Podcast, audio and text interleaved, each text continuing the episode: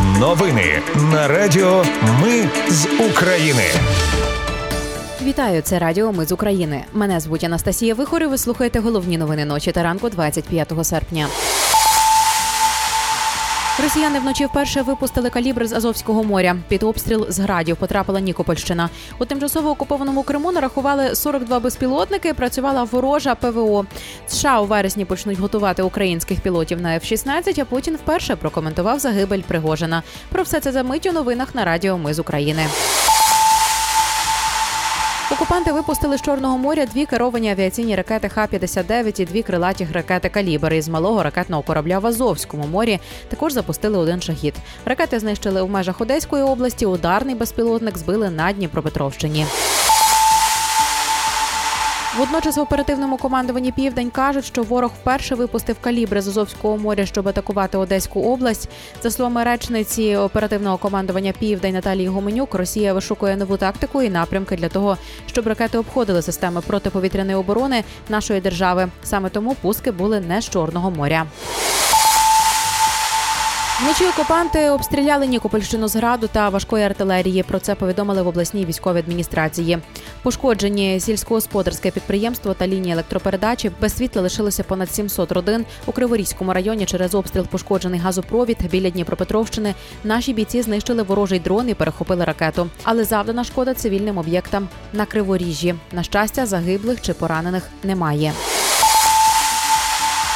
Міноборони Росії заявило, що вночі тимчасово окупований Крим атакували 42 безпілотники. За їхньою інформацією, російська протиповітряна оборона збила 9 безпілотників літакового типу. Ще 33 були нібито посаджені засобами радіоелектронної боротьби і нібито не досягли своєї мети. Росіяни завжди так кажуть. Також вночі були вибухи і на території Росії. Російські змі повідомляли про оголошення режиму кавіор та призупинення рейсів в аеропортах Внуково і Домодєдово. У свою чергу Міноборони Росії заявило, що над Калузькою областю протиповітряна оборона збила ракету допрацьованого комплексу протиповітряної оборони С 200 Сполучені Штати Америки у вересні почнуть готувати українських пілотів на F-16. Спочатку пілоти вивчатимуть англійську в Техасі, а потім почнуть багатомісячну льотну підготовку в Аризоні. Західним спецслужбам може знадобитися певний час, щоб підтвердити смерть Євгенія Пригожина у авіакатастрофі 23 серпня. Про це заявив голова об'єднаного комітету начальників штабів збройних сил США Марк Міллі. Досі невідомо, що спричинило падіння літака. Хоча попередні звідти розвідки США вказували на вибух усередині. А от російські змі також повідомляли про різні версії, зокрема і про роботу протиповітряної оборони. До речі, Путін вперше прокоментував загибель Пригожина. Він висловив співчуття сім'ям загиблих. заявив, заявив, що знав Пригожина з 90-х років і говорив про нього в минулому часі. Це була людина складної долі, але він досягав потрібних результатів. Сказав Путін. Також він назвав Пригожина талановитою людиною.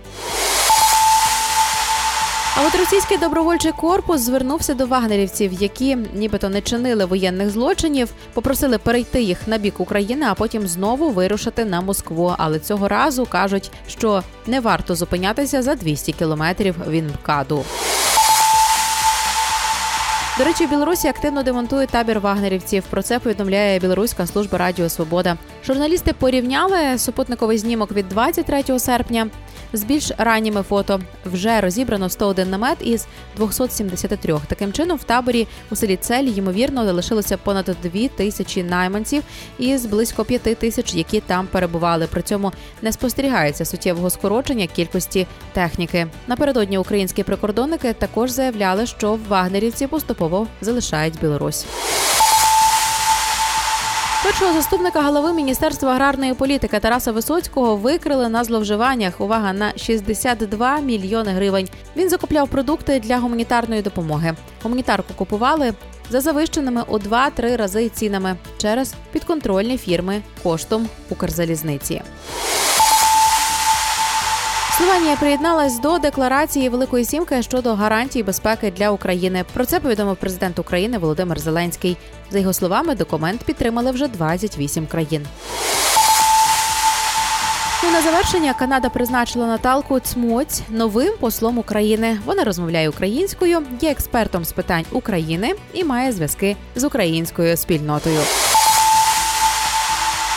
Це були новини на радіо Ми з України. Їх підготувала для вас я, Анастасія Вихор. Наші новини про те, що дійсно відбувається в Україні. Ми не робимо новини, зважаючи на чиїсь політичні або ж бізнес-інтереси. У нас тільки реальні факти. Якщо на вашу думку те, що ми робимо, важливо, підтримайте нас. Заходьте на сайт ми з України.ком та тисніть кнопку Підтримати. Почуємось. Радіо Ми з України. Перемагаємо разом.